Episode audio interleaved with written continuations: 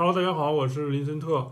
今天看了关于东莞家具厂疯狂自残的这个视频啊，这些人呢，员工呃疯狂的捶地、打耳光、大跳大叫啊，然后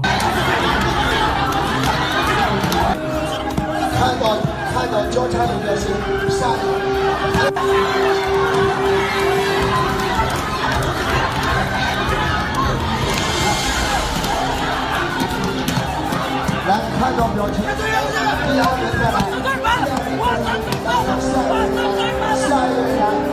大喊我是最棒的。通过这些行为呢，是目的是增强自己的销售能力啊。那么呃，这些人都是销售啊，年轻销售。那么看了这个视频，我觉得既好笑又想哭啊，因为他们这种行为呢，是通过疯狂的精神上和身体上的摧残呢，呃，达到这个积极向上的目的啊。这是什么精神呢？我觉得这是一种置死地而后生的精神，呃，一定程度上是值得敬佩的，但是呃，非常不推荐，因为这种呢，在心理学上是有类似的应用啊。例如说，你每天早晨上班之前对着镜子，呃，对自己说你是最棒的啊，你是最棒的啊，大大概这种，呃，或者说是你参加辩论会之前，呃，在洗手间上个厕所洗个手。对自己说：“我一定行，我一定行啊！”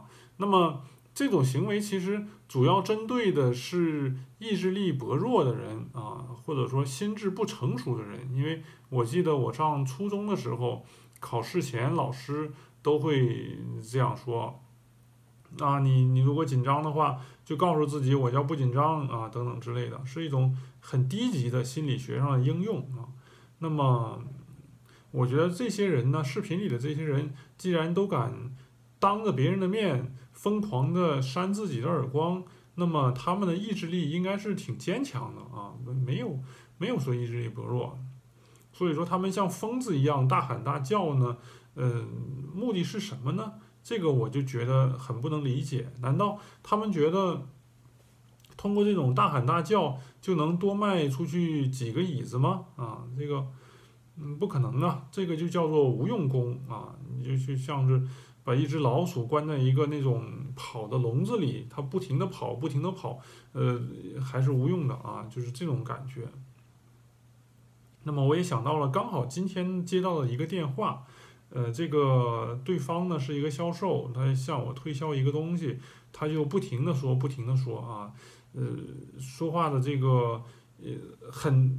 怎么说叫让人喘不上来气的那种感觉啊？因为，嗯，我觉得一个正常的销售吧，你起码也要有一个互动跟往来，而不是说你不停的在跟别人说。毕竟你不是像我现在一样做单口相声嘛，啊，是这样。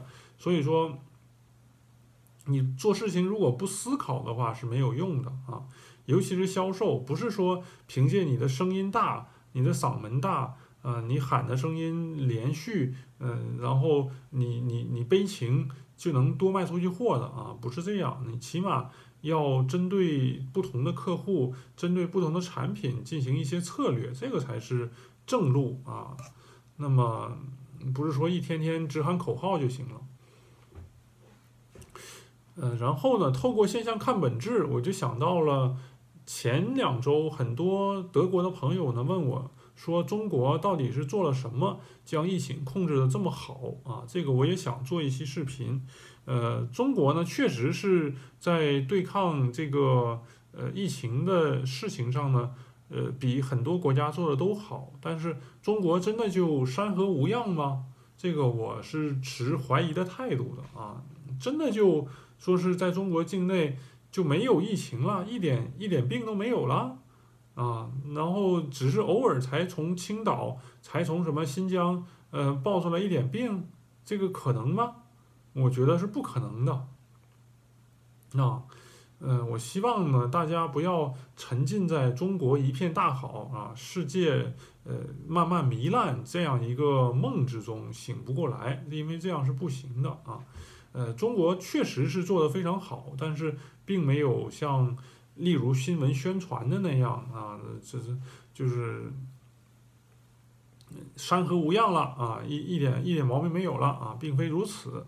呃，大家尤其是在假期呢，一定要小心，不要尽量不要到处乱窜吧啊，是这样。那么另外一个事儿呢，就是这家家具厂因为员工卖不出去货而自己扇自己的耳光，自己去痛哭流涕。那么全国就只有一家这些家具厂吗？那显然并不是如此啊。尤其是我呢，还有朋友就是在跟中国进行贸易的家具厂，在德国的家具厂里面工作。我听他的意思呢，是德国的这些家具厂，呃，货都卖不出去了啊，甚至都不买货了。那么，嗯，我们中国作为一个制造业大国，可想而知，嗯，你的这些客户都不买你的货了，那你凭什么还山河无恙啊？那你凭什么还一片繁荣？不可能嘛，根本就不可能嘛。所以说，嗯。中国的这个情况还是非常严峻的啊！大家千万不要，呃，抱着侥幸的态度或者怎么样啊，一定要小心。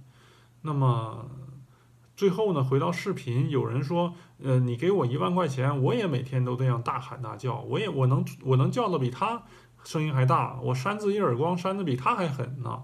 那么我觉得这个也就是说说听听吧啊，这不不可能的事儿，嗯，呃。就就算是你自己能扇耳光啊，那哪个公司脑子有毛有毛病？嗯，每每天给你那么多钱，就光看你扇耳光吗？这个这个也是，嗯，搞笑嘛啊，是不是？因为公司又不是开福利的，所以说呀，中国距离追赶上美国、欧洲的步伐呢，还差得很远呢啊，尤其是在欧美。如果公司敢这样干，敢说让员工扇耳光，或者说是大喊我是最棒的，那早就被告到法庭上了啊，早就黄了。呃，无论如何吧，人生不易，且行且珍惜。希望我们未来的年轻人不用去这种公司上班啊，不用像疯子一样扇耳光，你更不用像脑残一样不停的。每天早上大喊我是最棒的啊！如果有那一天的话，就代表了我们中国的社会进入到了下一个进程。嗯，以上吧是我的一些小的感想，感谢大家的收听，我们下期再见。